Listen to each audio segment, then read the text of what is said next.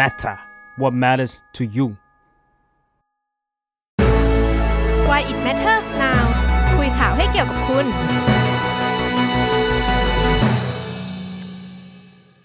สวัสดีครับ มาพบกับรายการ Why It Matters Now ประจำสัปดาห์นี้นะครับ เป็นรายการที่จะคุยข่าวให้เก็บกับคุณนะครับส่วนสัปดาห์นี้เราอยู่กับตูนครับครับสวัสดีครับพี่ทันครับดูเก่งๆเนาะเลยสองคน เป็น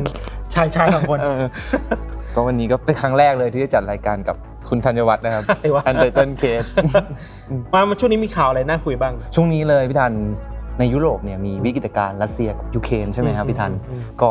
ใกล้จะรบหรือไม่รบกันก็ไม่รู้ยังไงอะไรอย่างเงี้ยซึ่งซึ่งเราอัดกันตอนนี้เนี่ยยังไม่รบเนาะ ยังไม่รบอ่า คือก็จะเขาว่าก็จะอาจจะกลายเป็นสงครามโลกครั้งที่สามได้ขึ้นมาเลย ถามว่าเราอยู่ไกลขนาดนี้เกือบครึ่งโลกเนี่ยมันน่ากลัวไหม อืผมว่าก็น่ากลัวอยู่ดีนะ อืมอืมพอพอเราได้ยินคำว่าสงครามอะอืม มันก็น่ากลัวอยู่แล้วแหละอืมเราจะเคยเรียนบทเรียนมามีสงครามโลกครั้งที่หนึ่งครั้งที่สองอืม สงครามเย็นน่ะแล้วพวกเราก็แบบไม่ได้สัมผัสสงครามขนาดนั้นอาจจะมีสงครามอัฟกานิสถานอ่าอิรักอะแต่อันนี้คือยุโรปอะเราไม่เคยเห็นสงครามขนาดใหญ่ในยุโรปมาก่อนอือะมอืม ในยุคแบบพวกเราอะครับ มันเลยน่าตื่นเต้นเนาะ อืมวันนี้ก็เราก็จะมาคุยกันเรื่องนี้ ครับ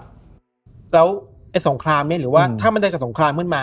ไอ้ที่มาที่ไปตูนไปเจอมามันเป็นยังไงบ้าง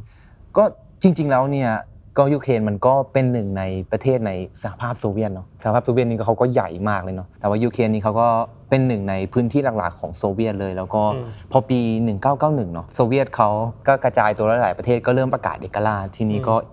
ยูเครนเองเขาก็เริ่มตั้งไข่เป็นประเทศขึ้นมาเรื่อยๆอะไรอย่างเงี้ยอืมซึ่งทั้งสองประเทศเขาก็ แบบว่ามีเรื่องนู่นเรื่องนี้กันตลอดเลยเนาะอืมอืมไม่ว่าจะเป็นแบบว่าในปี 2004เนาะมันมีครับปฏิวัติ Orange Revolution อืมนะตอนนั้นก็เกี่ยวข้องกับรัสเซียด้วย เพราะว่าประธานาธิบดีคนหนึ่งเนี่ยก็โปรรัสเซีย แล้วก็อืมอืมอยากจะกลับไปเป็นส่วนหนึ่งของรัสเซียอืมจนมาถึงประมาณปี 2014 ก็มีวิกฤตไครเมียอืม เออที่รัสเซียพยายามที่จะแบบเข้ามาแทรกแซงพื้นที่คือไครเมียมันอยู่ตรงนี้เนาะมันเป็นภาคใต้ของยูเครนใช่ไหมครับใต้ยูเครนอืมอืมก็พยายามที่จะเข้ามาแทรกแซงแล้วก็สุดท้ายแล้วก็กดดันไปกดดันมาก็มีการทำประชามติใช่ไหมอืมสุดท้ายไครเมียก็กลายเป็นของรัสเซีย เราไปเห็นข้อมูลมานิดหน่อยแล้วว่าอืมจริงๆแล้วยูเครนกับรัสเซียในบางพื้นที่มันแทบแยกคนไม่ออกเนาะเออว่าคนนี้คือคนรัสเซียหรืออมคนยูเครนอะคือเชื้อชาติอืมภาษา ชาติพันธุ์เออมันดูกลมกันมากอะจนแบบวันนี้ก็แยกไม่ออกพื้นที่ไหนเป็นของใครอืมอะอืมอะไรเงี้ยแต่มันก็มีขีดเส้นไว้แหละว่า อันนี้คือยูเครนอืมห้ามยุ่งนะเว้ยอ่านี่คือรัสเซีย โดยเฉพาะในทางตอนใต้เนาะแล้วก็กับทางตะวันออกใช่ไหมฝั่งครับเนี้ยแคว้นดอนบาสเนี่ยครับคือยิ่งสองเขตนี้นี่เขาว่ากันว่านี่คือมีคนที่มีเชื้อชาติรัสเซียเนี่ยอยู่เกือบ50%เลยอืมก็คือแบบแทบจะครึ่งต่อครึ่งเลยอะไรอย่างเงี้ยอืมอืมซึ่งนั่นก็เป็นเหตุผลหนึ่งมั้งที่เขามองกันว่ารัสเซียก็เลยรู้สึกว่าเอ้ยเนี่ย เป็นของเรา คือปูตินเนี่ยเขาเคยบอกเลยพี่ทันผมเขาบอกเลยว่ารัสเซียกับยูเครนเนี่ยมันเป็นเสมือนหนึ่งคนคนเดียวกันอ่าแล้วก็ทั้งหมดเนี่ยมันคือหนึ่งเดียวที่จะแยกออกจากกันไม่ได้เลยอันนี้คือปูตินพูดมาปูตินพูดปูตินพูดเมื่อปีที่แล้วตอนประมาณครับเดือนถ้าผมจำไม่ผิดน่าจะเดือนกรกฎาอืมอืมอืมคือก็ไม่ใช่แค่ปูตินคนเดียวนะครับอืมหลาย ๆ คนอย่างเช่นคนที่เป็นฝ่ายค้านของปูตินเองอะเขาก็เชื่อเหมือนกันว่าอืมยูเครนเนี่ยกับ รัสเซียเนี่ยอืมก็เป็นหนึ่งเดียวกันเป็นพวกเดียวกัน เพราะฉะนั้นแล้วแบบเขาเลยไม่เห็นด้วยกับการที่ยูเครนแยกออกไปเนาะด้วยความที่ว่ามันมันเป็นประเทศที่เคยอยู่ร่วมอืมโซเวียตด้วยกันมาก่อนปะใช่ครับ เวลามันโซเวียตแตกแยกกันอืมปุ๊บเนี่ยยูเครนออกมาตั้งประเทศตัวเองแล้วอะอืมมันก็มีคนที่คิดถึงอ่าแล้วก็มีคนที่ไม่คิดถึงรัสเซียป่าวะเออโอเคอย่างที่ตูนบอกมันมีอืมคนที่แบบเอ้ยฉันมีคนรัสเซียเว้ยเออแต่อีกฟากหนึ่งมันมีคนที่แบบไม่ปะอืมผมเห็นคนเขาไปสัมภาษณ์อะอืมคนในแบบว่า ในในเมืองในกรุงเครียฟอะอืมของแบบยูเครนเนี่ยคุณรู้สึกยังไงอะไรเงี้ยอืม เขาก็บอกว่าเออแบบว่าเรื่องเรื่องทั้งหมดเนี่ยคือหมายถึงว่ารัสเซียกับยูเครนนะ อืม มันเป็นเรื่องแบบมีมาทุกวันอะไรอย่างเงี้ย อืมเออ ฉันก็แบบก็เครียดมาตลอดอะไรเงี้ย แต่อืมถามว่า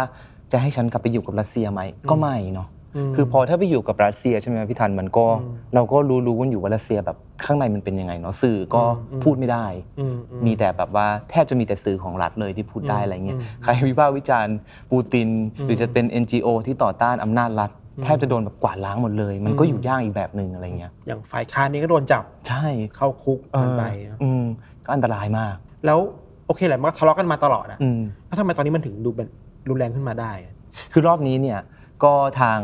ยูเครนเนี่ยเขามีความพยายามที่จะ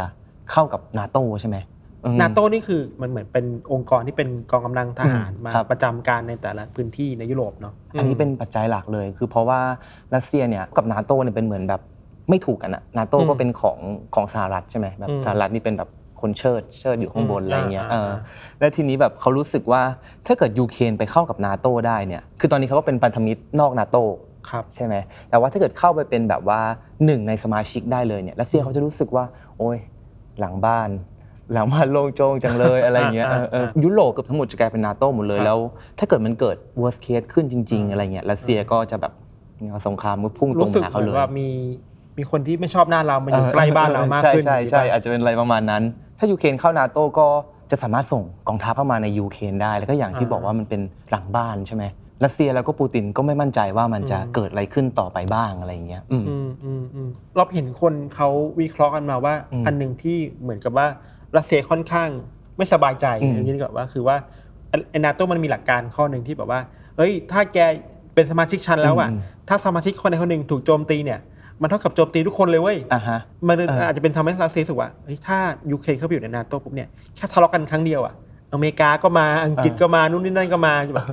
เหมือนเอาภัยมาใกล้บ้านอะไรอย่างเงี้ยว่าถ้ายูเครนไปอยู่กับฝั่งนู้นจริงๆอะอ่าก็รู้สึกว่าเสียอะไรไปเสียอ่าฮะความมั่นคงไปครับอืมเนาะเพราะฉะนั้นก็เลยเข้าใจได้รัสเซียคิดว่าเนี่ยยูเครนคือเออน้องฉันอะ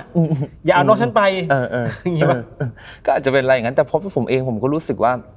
มันก็น่าจะถามคนยูเครนไหมอืมว่าเขาอยากได้อะไรใช่ไหม อยากจะอยู่กับรัสเซียจริงอืมๆหรือจะจะนิยามตัวเองอยู่กับชาติตะวันตกแทนอืมอืมก็ควรจะถามพวกเขาอะเออแต่อันนี่คือพูดถึงอาจจะโมเมเองประมาณนึงว่าเอ้ยเออของฉันเออแล้วพวกก็เล่นส่งกองทัพมาเลยแบบเป็นแสนๆนายเข้ามาประชิดเลยมันก็แบบไม่ไม่ถามฉันเลยครัเนาะบว่าจะเป็นยังไงแล้วชีวิตจะเป็นไงต่ออะไรเงี้ยทีนี้ผมอยากชวนมาดูท่าทีนิดนึงว่าแบบแต่ละประเทศเขาว่าไงกันบ้างอะไรเนาะมันมันมีก็มีประมาณผมแบ่งเป็นสี่ส่วนหลักครัๆบใช่ไหมเอออย่างอย่างเช่นยูเครนนี่เขาก็แน่นอนอยู่แล้วเนาะกับประธานาธิบดีของเขาเนี่ยโวโลดิมีร์เซเลนสกี้เนาะอืมเขาก็พูดเลยว่า พวกเราไม่กลัวใครทั้งนั้นเนาะแล้วเราก็แบบไม่ติดค้างใครด้วยดังนั้นพวกเราจะไม่มอบอะไรให้ใครก็ตามเออคือหมายถึงว่าเอาแน่อะคือถ้าเกิดมาก็มาเหอะแต่ทางรัสเซียเองก็ชัดเจนเหมือนกันว่าครับอยากได้คุณอืมแบบเป็นเป็นพวกเดียวกันอืมอืมอืมมาทางอเมริกากับอังกฤษอะไรเงี้ยเขาก็เริ่มที่จะตัดสินใจกันแล้วว่าจะ sanction ไอ้สองพื้นที่เนาะในแคว้นดอนบาสอืมว่าแบบอืมไม่ไม่ห้ามไปลงทุนห้ามไปทำอะไรก็ตามถอนนักลงทุนออกหมดเลย แล้วก็อืมแบบว่าเตือนให้คนของตัวเองกลับใช่ไหมครับครับอืม ทีนี้อีกประเทศหนึ่งนี้ก็คือจีนเขาว่าไงบ้างเนาะแต่จีนดูดูไกลไปป่ะเดี๋ยวมันเออเกี่ยวข้องกันด้วยเหรอคือจริง ๆ แล้วผมว่าเวลาเวลาเรามองเนาะเรามองยุโรปในยุโรปเนี่ยอ่าอเมริกาก็ตีกับรัสเซียใช่ไหมอ่าแต่พอเราไปดูเอเชีย อเมริกาก็ตีกับจีนอ่าแล้วก็จีนกับรัสเซียเนี่ยข้างบนเขาก็เชื่อมกันอะไรเงี้ยอ่าเออเอออ่าเขาก็เรียกว่าเป็นมิตร ที่ไม่เป็นมิตรขนาดนั้นเอออ่าอ่าเออสามเศร้า สามเศร้าสามเศร้าแต่ว่าเอาแต่ผมคิดว่าจีนกับรัสเซียเนี่ยไม่บวกกันแน่กอดคอกันล้มอเมริกาก่อนดีกว่าอะไรคือเงี้ย คือแบบมีศัตรูตัวเดียวกันคืออเมริกา เออเดี๋ยวตัวตัวจับมือกันก่อนตอนนี้ ใช่ใช่ใช่ใช่อ่าซึ่งซึ่งจีนเองนี่เขาก็ค่อนข้างชัดเจนนะเขาบอกว่าก็ไม่ไม่สนใจอยู่แล้วตามสไตล์จีนใช่ไหมแบบอืมอืมเออคุณทำอะไรก็เออมันไม่ได้ใกล้ฉัน อืมอืมแล้วแต่คุณเลยอะไรอย่างนี้ก็อืมอืมลอยตัวอยู่เหนือปัญหาเหมือนเดิมอืมอืม อ ย่างยุโรปเนี่ยท่าทีของแต่ละชาติใหญ่อืมๆส่วนใหญ่ไปทางไหนกันนะโอ้ผมว่าก็อย่างเช่นสหราชอาณาจักรเนาะอังกฤษอังกฤษเนาะอังกฤษก็เห็นด้วยกับอเมริกา แล้วก็พร้อมที่จะแซงชั่นรัสเซียอยู่แล้วอืมอืมฝรั่งเศสนี่ก็มาครงเพิ่งไปเจอปูตินมาใช่ไหมครับอ่าแล้วก็นั่งแบบนั่งโคตรไกลห่างกันห่างกันไกลมีมากมีคนบอกว่าะไรเงี้ยที่นั่งไกลเพราะว่า มาโครงอะกลัวว่าถ้าตรวจ ADK แล้วอะรัสเซียจะเอา DNA ของมาโครงไปทำอะไรแบบไม่รู้อะเออคือแบบเออว้าคนลึกลับว่าคือเขาก็บอกว่าที่ที่เคยเจอเนี่ยคือถ้าเกิดอยู่ดีมาโครงเนี่ยเคลียร์ปัญหาได้เฉยอ่าก็จะแบบเท่ขึ้นมาเลย แล้วก็เลือกตั้งครั้งหน้าซึ่งก็จะเกิดขึ้นในเร็วๆนี้ก็ตัวเองก็อาจจะดีดขึ้นมาเลยอะไรอย่างเงี้ยแอบไปหาเสียงแหละเออเออเออสุดท้ายแล้วเหมือนผลการพูดคุย ก็ไม่ค่อยจะ work ครับครับ แต่ว่าเร็วๆนี้เหมือนว่าจะมี ปูตินกับอ่าไบเดนอืมเหมือนจะมาเจอกันอืมอืมเขาบอกเนาะแต่ว่าไม่รู้ว่าผลการเจรจาจะเป็นยังไงต่อ ไม่รู้ตอนนั้นสถานการณ์จะแบบสู้หน้ากันได้อยู่หรือเปล่าใช่ใช่ใช่อยากเจอหน้ากันอยู่หรือเปล่านะเออเยอรมันนะอืมมีแบบอะไรออกมาไหมโอ้เยอรมันเนี่ยรัสเซียเนี่ยเป็นแบบคู่ค้าแบบส่งแก๊สให้เขาเลยใช่ไหมครับทางเยอรมันเองตอนนี้มันก็ไม่ใช่อังเกลาแมร์เคิลแล้วเนาะอืมเออพอเปลี่ยนเขาก็แบบทำอะไรไม่ค่อยสะดวกเท่าไหร่อืมแล้วก็ ผมรู้สึกนะว่ากับท่าทีของเขาเองก็ยังไม่ค่อยจะชัดเจนเท่าไหร่อืมว่าจะเอาไงดีว่าจะแบบเล่นกับฝั่งไหนดีอะไรเงี้ยอืมน่าสนใจนี่นี่สนใจเหมือนกันเพราะว่าอืมอย่างเยอรมันเองรู้สึกว่ามันก็เป็น big ยุโรปอืมประเทศหนึ่งเนาะเป็นครับเบอร์ใหญ่อะอืมช่วงแมร์เคิลก็เป็นยิ่งใหญ่มากเออเราคิดว่าความยิ่งใหญ่ของเยอรมันอาจจะยังมีอยู่บ้างอืมแต่ท่าทีเหมือนแบบไม่ค่อยออกตัวแรงเออเหมือนเอออังกฤษเออเหมือนอเมริกาเท่าไหร่เออเหมือนเกรงใจอะไรบางอย่างอยู่อะคือผมคิดว่าถ้าเป็นแมร์เคิลเนี่ยมันจะเป็นแบบอีกแบบหนึ่งเลยเนาะอ่าเออเขาก็จะ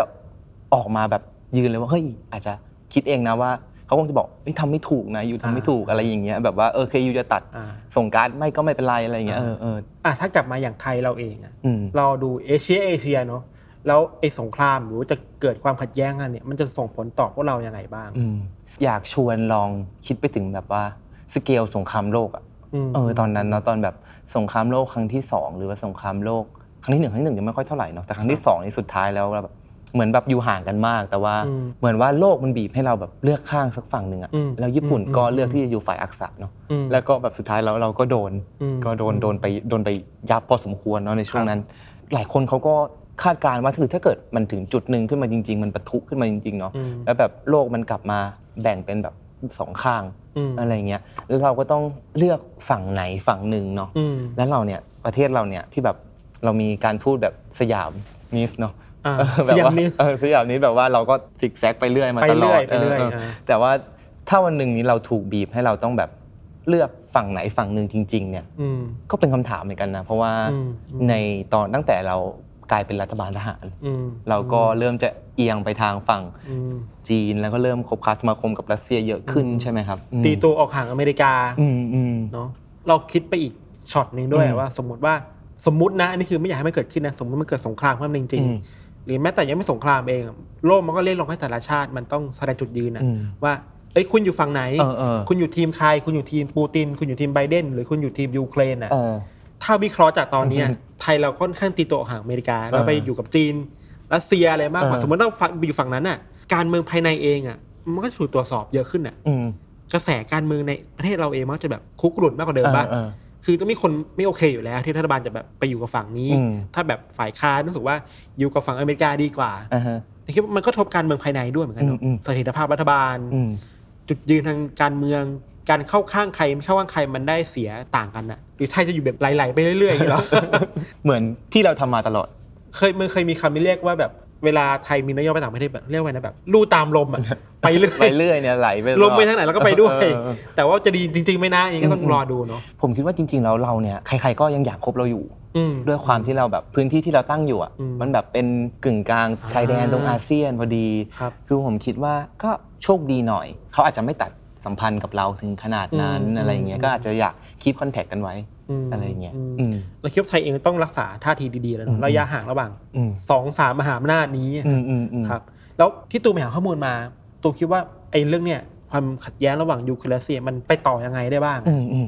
เมื่อวานอาจารย์สุรชาติรวมนุสุขเนาะแล้วก็หลาย ๆ คนเนี่ยก็เห็นตรงกันว่ามันออกมาได้สามแง่ อาจารย์สุรชาติเป็นนักวิชาการครับด้านทางวิคชาวามการมั่นคงใช่ใช่รัฐใช่ศาสตร์จุฬารัฐศาสตร์จุฬาครับก็มีออกมาได้สามแง่ แง่แรกก็คือแบบว่าก็ เคลียร์กันทางด้านการทูตอืมแต่ก็จะไม่ใช่การทูตแบบจิ๋วตำชาไม่ใช่นะมันก็เป็นการทูตแบบว่าเริ่มมีการลงไม้ลงมือกันแล้ว แต่สุดท้ายก็อืมเคลียร์กันได้อะไรเงี้ยอืมอีกแบบหนึงก็คืออาจจะเป็นแบบคอน FLICT เฉพาะพื้นที่อืมอย่างเช่นตอนนี้แบบเป็นแคว้นดอนบัสใช่ไหมฮะครับอาจจะมี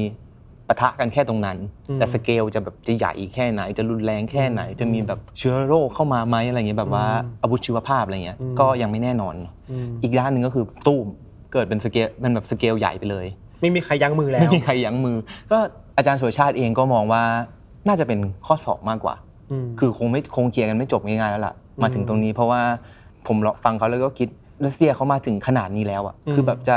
ถอยไปเฉยๆแบบเออไม่เป็นไรไม่เอาละก็ไม่ได้ไม่ได้นะเออมันก็ดูแบบเสียเชิงปูตินนะเออเสียเชิงปูตินออเขาแบบเป็นยอดบุรุษอยู่แล้วอะไรเงี้ยอ่าอ่ายังไงมันก็ต้องได้อะไรกลับคืนมาบ้างครับแล้วตอนไครเมีย2014ก็ได้มาแล้ว ได้ อืม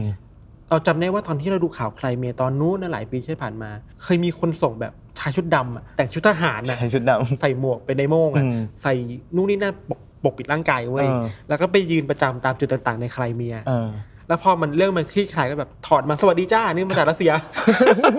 เราอแบย่าบงนั้นเลยเหรอเออรัสเซียแบบเนี้ยน่ะเออก็คือเขาอ้างว่าเข้าไปเพื่อรักษาสันติภาพอ่าแห่งไคลเมียเออแล้วว่าเขาอ้างแบบเนี้ยมันก็เหมือนกับที่ทำอยู่กับ ดอนบาสอะอืมอืมก็อ้างว่านี่ต้องเข้าไปตรงนั้น เพราะว่ามีคนที่เป็นฝ่ายกบฏหรือเออฝ่ายที่โปรรัสเซียเรียกร้องเออความปลอดภัยอยู่นะอืมฉันเลยต้องเข้าไปคุ้มครองพวกเขาอะแล้วว่าเหตุผลเนี่ยเหมือนกับตอนไคลเมียเว้ยอืมแพทเทิร์นมันคล้ายๆกันอะเออเพราะผมเพิ่งอ่านอ่านเจอมาเหมือนกัน เกือบลืมเขาก็มีกลุ่มที่เรียกว่า Little Green Men อะอ่าที่แบบใส่ชุดทหาร ครับอยู่ตรงแบบดอนบาสใช่ไหมครับ แต่ว่าเป็นชุดทหารที่ไม่มีตราอะไรเลยนะ อ่า เออ แล้วเขาก็วิเคราะห์กันว่าคนกลุ่มนี้นี่แหละเป็นทหารรัสเซียเออนี่ก็ถ้าเกิดถ้าเกิดมันใช่จริงๆเนาะมันก็แบบแบบเดิมเลยอะไรเงี้ยเข้ามา เรียกว่าสร้างสถานการณ์ใช่ไหมครับอืมอะไรประมาณนั้น สุดท้ายแล้วมันก็เป็นไปได้ยากเนอะที่มันจะเกิดสงครามขนาดใหญ่ อืมเป็นสงครามโลกอะไรอย่างนี้ป่ะที่อืม ตูเบตอ่านบทวิเคราะห์อะไรคบมาคบใช่ หลาย ๆ คนก็มองตรงกันว่า คงจะเกิดสงครามแหละ แต่จะเป็นสงครามแบบจำกัด เฉพาะแบบพื้นที่แคบอืมๆพี่ทันมองว่าไง อืมเราว่ายากเนาะอืมคือเวลาผู้เล่นมันเยอะอะเราเพิ่งไปเห็นเห็นแบบไบเดนพูดมาว่าสหรัฐจะไม่ส่งกองทัพไปยูเครนแน่นอนร้อยเปอร์เซ็นต์อ่าฮะคือแบบยังไงก็จะไม่รบกับรัสเซียตรงๆอยู่แล้วอะเพราะรู้ว่าถ้าอเมริกากับรัสเซียตีกันหนึ่งเมื่อไหร่อะมันแปลว่าสงครามโลกอืมคือมันแต่ละฝ่ายมันก็มี backup ตัวเองอ่าอ่าอ่าเราคิดว่ามันยากนะคือ แต่ละฝ่ายมันก็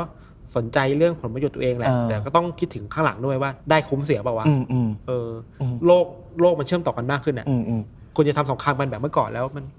อืมไม่ได้เปล่าวะแต่นี่ก็แอบคิดถึงใจคนยูเครนแล้วนะพี่ทัน ใช่ใช่ใช่เนี่ยนี่นี่คือแบบคนเดียวที่เราพึ่งพาได้ เออ คนเดียวที่ต่อกรกับเออปูตินได้ เออ เราคิดว่าพอมันเกิดความขัดแย้งแบบเนี้ยสิ่งนี้ต้องถามมึงถามคนยูเครนก่อนอืมว่า ต้องการอะไรอะ หรือว่าตรงแคว้นดอนบาสอะอืม โอเค ถ้ามีคนที่แบบว่าโปรรัสเซียจริงๆ แล้วนิยามว่าโตเขาเป็นคนรัสเซียจริงๆอือะมมันมีกระบวนการแบบอื่นไหมนะ ที่แบบสามารถเปลี่ยนผ่านแบบ ไม่ต้องรุนแรงขนาดมีสงครามกันอะอืมใช่ป่ะเอาเอาเอากลุ่มติดอาวุธมาคุยกันไหมอืมไอช่องทางการเจรจามันยังจำเป็นอยู่หรือเปล่านะอืมที่แบบที่ทำให้ความขัดแย้งมันไม่ต้องบานปลายไปขั้นแบบ total war สงครามอืมเต็มรูปแบบอะอืมเราคิดว่าต่างประเทศอะ ในการเมืองโลกในหลาย ๆ ปีที่ผ่านมา มันมันมี ความพยายามกำหนดตัวเองอะแยกตัวเองมาเป็นปกครองตัวเองเยอะอะอืมอืมอย่างตอนที่สเปนก็มีตอนเคสที่บาร์เซโลนาอ่าอ่าคาตาลุญญาที่แบบว่าทำ referendum อ่าอ่าทำประชามติกันว่าขอปกครองตัวเองได้ไหมอะคิดว่าไอ้ไรนี้มันเกิดขึ้นในหลาย ๆ ที่อะอืมมันอยู่ที่กระบวนการจะทำยังไงให้มันสันติที่สุดอะอืมอืมเออ ต้องไปคุยกับคนตรงนั้นนะว่าเขาอยากได้อะไรจริงไม่ใช่คิดแทนนะเออจริงอันนี้ก็อันนี้ก็เห็นด้วย แต่อันนี้ก็ด้วยความแบบปูตินนะเนาะมีความอำนาจนิยมต้องได้อะ ก็จะเอาอะอืมก็เชื่อแบบเนี้ยอืมอะไรเงี้ยผมว่าก็นี่ก็อันตรายมากๆอืม ครับ แล้วสุดท้ายแล้วเราต้องจับตาอะไรกันบ้างตูนอืม ทางนี้ในมุมตูนผมว่าให้น้ำหนักกับท่าทีของรัสเซียมากสุด อืมอืมว่าจะเอายังไงกันแน่ อืม ว่าจะแบบชกอย่างเดียวเลยไหมหรือว่าจะแบบอืมเออจะถอยถอยๆบ้างอะไรเงี้ยอืม แล้วก็จับตาผมว่าจับตาท่าทีของสหรัฐครับ อืมว่าจะเอายังไงกันแน่แล้ว ผลการที่ไปเจอกันอะ อืมจะคุยอะไรกันบ้างแล้วแบบ อืม ได้ น้ำได้เนื้อมากแค่ไหนอืเนาะมแต่จริงๆแล้วพูดถึงแล้วก็เขาก็เป็นคนคุ้นเคยกันไหมใช่ไหมครับอ่าเพราะว่าอ่าตอนที่โอบามาเป็นเขาก็เป็นรองประธานาธิบดีใช่ไหมอืมเออ ก็น่าจะคิดว่าหวังว่าจะดีขึ้นเนาะอืมแล้วก็ตัวผมเองก็อยากจะจับตาดูประเทศอย่างสหราชอาณาจักรอืมแล้วก็ฝรั่งเศสอืมว่าแบบรวมไปถึงเยอรมันด้วยอืมว่าอืม คุณเป็นบิ๊กเบิ่มๆในยุโรปเนาะอืม คุณจะทำยังไงบ้างทำไงต่ออมบ้างอะไรอย่างเงี้ยอืมอืมอืม ทุกวันนี้เราก็โลกทั้งโลกเราเราเชื่อมกันแล้วใช่ไหมพี่ทันครับ เออมันแบบเราไปเป็น global citizen อะไรอย่างเงี้ยเพราะฉะนั้นเศรษฐกิจเราก็เกี่ยวข้องกันหมดเลย อืมผมว่าเรื่องที่ใกล้ตัวมากที่สุดเนี่ยคือแบบราคาน้ำมันเนี่ยอืมอืมอันนี้น่ากลัวมาก อืมเพราะว่าตอนนี้นี่ทุกวันนี้นี่มากกว่า 35 บาทแล้วเนาะตัวรัสเซียเองเนี่ยเขาแบบประเทศเขาใหญ่มากมีทรัพยากรพวกแบบแก๊สธรรมชาติใช่ไหมครับแล้วก็น้ำมันเยอะมาก มันมีการประเมินจากแบบ JP Morgan นะครับครับเออว่าแบบว่าถ้าเกิดมันเกิดสงครามแบบ full scale ขึ้นมาจริง ๆ หรือว่าเกิดเหตุการณ์ร้ายแรงขึ้นมาจริงๆเนี่ยอืมราคาน้ำมันเนี่ยที่มันตอนนี้มันประมาณแบบ 90 ดอลลาร์ต่อบาร์เรลเนาะอืมมันอาจจะโดดไปถึงแบบ 150 ดอลลาร์ต่อบาร์เรลคนไทยก็ต้องขึ้นไปอีกขึ้นไปอีกผมว่าขึ้นไปอีกขึ้นไปอีกเยอะปูดเลยอะแล้วอ่าแล้วถึงแบบว่าเราไม่ใช้รถเนาะเราไม่ใช้รถส่วนตัวแต่ว่าอ่าน้ำมันมันก็โลจิสติกใช่ไหมพี่ทันเออเออมันก็แบบว่า เดี๋ยวค่าหมูขึ้นเดี๋ยวค่านี้ขึ้นค่านู้นขึ้นน้ำมันขึ้นค่าต้นทุนต่างๆ ในการเออเออขนของอืมนู่นนี่นั่นน่ะเวลามันขึ้นปุ๊บเนี่ยไอของปลายทางก็ต้องขึ้นด้วยเออใช่ไหมใช่ใช่คือถ้าเกิดมันขึ้นมาแบบจาก 90 ไป 150เนี่ยมันขึ้นอ่าประมาณ 60 ดอลลาร์เนี่ยผมว่าอืมหนักอะแย่อะอืมผมคนหนึ่งอะแย่อืมอืมด้วยด้วยความที่รัสเซียมันเป็นประเทศที่อืมถือครองทรัพยากรธรรมชาติเยอะด้วยป่ะอืมน้ำมันก็เยอะๆเป็นระดับต้นๆยุโรปมีก๊าซธรรมชาติก๊าซธรรมชาติอืมถ้าวันหนึ่ง ทะเลาะกันจริงๆแล้วรัสเซียแบบงอนอะ ไม่ส่งก๊าซแล้วเออ demand ก็สูงเออเออมากกว่า supply อีกอะอืมอืมราคาก็ต้องขึ้นอีกอะอืมเราคิดว่า เออว่ะมันก็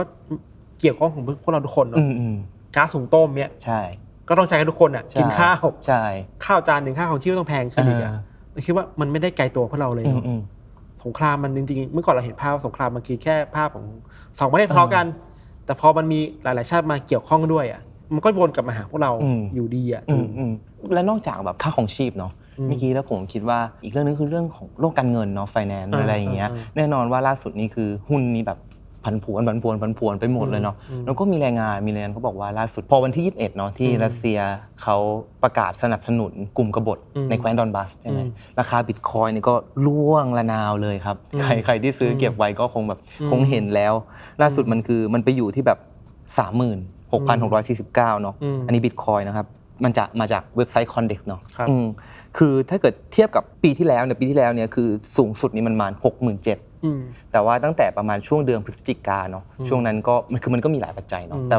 เรื่องนี้ก็เป็นเรื่องหนึ่งที่สำคัญอืมก็คือเริ่มลดลงมาเรื่อยๆกราฟก็อืมตกลงมาเรื่อยอืมๆอะไรอย่างเงี้ยคือราคาบิตคอยน์เนี่ยมันก็ผันผวนตามปัจจัยเยอะแยะแหละใช่ใช่ตอนนี้ก็ปัจจัยหลักปัจจัยหนึ่งอะอืมมันก็คือ อันนี้แหละเออสงครามความขัดแย้งระหว่างอืมรัสเซียยูเครนเนาะอืมนักลงทุนก็แบบไม่มั่นใจอะเออเออใช่ว่าจะครับลงทุนยังไงดีอืมอืมอืมอืมแต่ผมว่ามีเรื่องหนึ่งที่น่าสนใจคือครับเรื่องความมั่นคงทางอาหารเอออันนี้ไม่เคยรู้เออคือแบบว่าคือรัสเซียแบบพื้นที่มันใหญ่มากเนาะเออแล้วก็ยูเครนพื้นที่เขาเองก็ใหญ่อืมเออเขาเรียก สองพื้นที่เนี้ยโดยเฉพาะยูเครนเนี่ยเขาเรียกว่ามันเป็นแบบตะกร้าขนมปังของยุโรปอ่าอะไรเงี้ยเอออ่าทั้งสองประเทศเนี่ยเขาเป็นแบบผู้ส่งออกแบบสินค้าสินค้าของกินอะของกินอืมสำคัญอะอืมไม่ว่าจะเป็นแบบข้าวสาลีข้าวบาร์เลย์ buckwheat อืมอะไรพวกเนี้ยถ้าเกิดสองประเทศนี้มันเกิดมันทะเลาะกันอะขึ้นมา ผมคิดว่าในโดยเฉพาะในยุโรปนะทั้งภูมิภาคเนี่ยจะประสบปัญหาเรื่องของความมั่นคงทางอาหารแน่นอนอืมสถานการณ์ระหว่างยูเครนกับรัสเซียยังไงก็ ถึงแม้จะเป็นภาพใหญ่เนอะแต่ว่าเราเองก็คิดว่า ไม่ว่ามันจะมีอะไรเกิดขึ้นไม่ว่ามหาอำนาจจะมองว่าใครทะเลาะใครใครอยู่พวกเดียวใครครับ แต่สุดท้ายแล้วอะนโยบายต่างๆ มันก็ส่งผลต่อคนไทยแบบพวกเราเนอะค่าครองชีพพาน้ำมัน เงินทองต่างๆบิตคอยยังไงมันก็เกี่ยวกับพวกเราอยู่แล้วครับเพราะฉะนั้นก็เป็นสถานการณ์ที่พวกเราต้องจับตากันต่อไปนะครับสุดท้ายแล้วครับสามารถติดตามรายการ Why It Matters Now ได้ในทุกวันเสาร์ทุกช่องทางของ The Matter นะครับ วันนี้ลาไปก่อน สวัสดีครับ